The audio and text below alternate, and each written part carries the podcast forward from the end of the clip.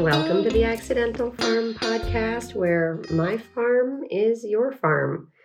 And as you will hear, so much of what happens on a little farm is applicable to your life. It's it's funny that way.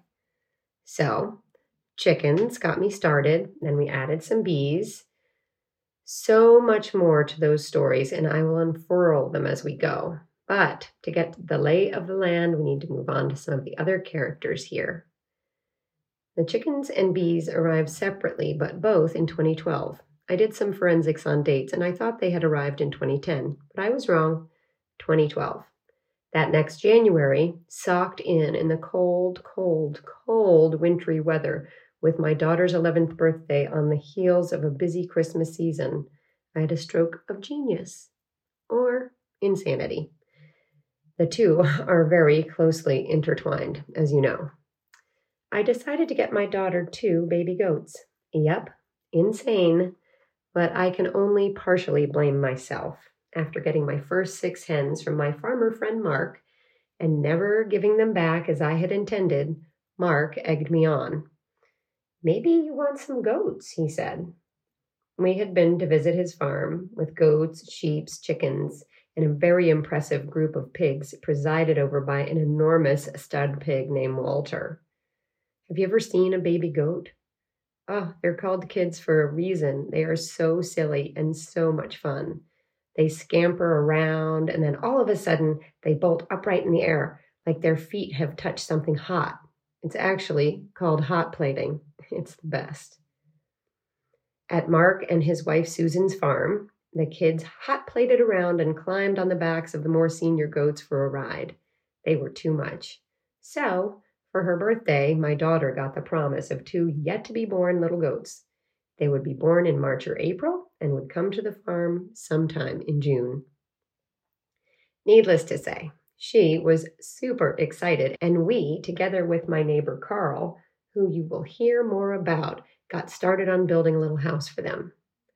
When June rolled around and the baby goats were ready to move in, Mark and Susan told me that their mama was done breeding, and maybe I would like to take her on too.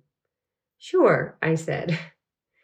The mama goat, who we all now call Mama, is a Kiko goat with black and white and gray fur and a set of impressive horns. Mark and Susan had named her Chin Chin, I imagine, for the beard that she sported on her chinny chin chin. Most goats on their farm don't have names. They're goats for meat but some of the bottle babies and, well, Chin Chin do. When she was younger, Chin Chin got her leg caught in a tree. She needed to be nursed back to health and became somewhat of a pet and very accustomed to people. She sounded like a great addition to the farm. The three little goats arrived in the back of a caged pickup truck one Saturday afternoon in June, June 16th of 2013 to be exact. The two little goaty kids were white with budding horns, a boy and a girl. They were half Kiko from their mom and half Cashmere from their dad. This means that they get exceedingly fuzzy in the winter, which is a good thing because it can be exceedingly cold here in the winter. So they arrive. I get a quick introduction to goat care from Mark and Susan, and they're off. We have some hot plating and skipping around. Eh, but we also have one limping baby goat and a very wary mama goat with horns. Fantasies are rarely the same way you envision them when reality sets in. It's true, right? Not just on a farm. So, to sum it up, on day one, we had one very smart and mischievous baby goat who was good at undoing latches and eating my clothes, one formerly lame mama goat using her horns on my legs to let me know where I had gone wrong about 10 times, and another baby goat limping from a hoof issue. Trifecta. I was bruised and unable to go out to dinner in a skirt. I was working on trust and goat care at the same time. My days as a junior veterinarian started there and continue now eight years later. The first days of any job can be like this. Know what I mean? Trying to find your way around, to learn the ropes, to meet new people, and taking some knocks as you go. I'm so happy to have you here for the Accidental Farm Podcast. It's a five minute farm vitamin for you each weekday. Why not? Sometimes it's comforting to know that life has some universal truths, whether you work in a corporate office or on a little farm.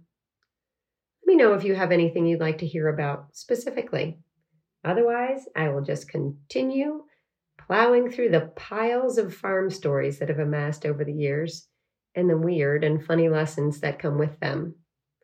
Reach out to me on Instagram at XOXOFarmGirl with any comments or thoughts. I would love to hear from you. And if you could do me a favor and share this episode with a friend, I'd really love that. Until next time, I'm Farm Girl. My real name is Dana, and this is the Accidental Farm Podcast.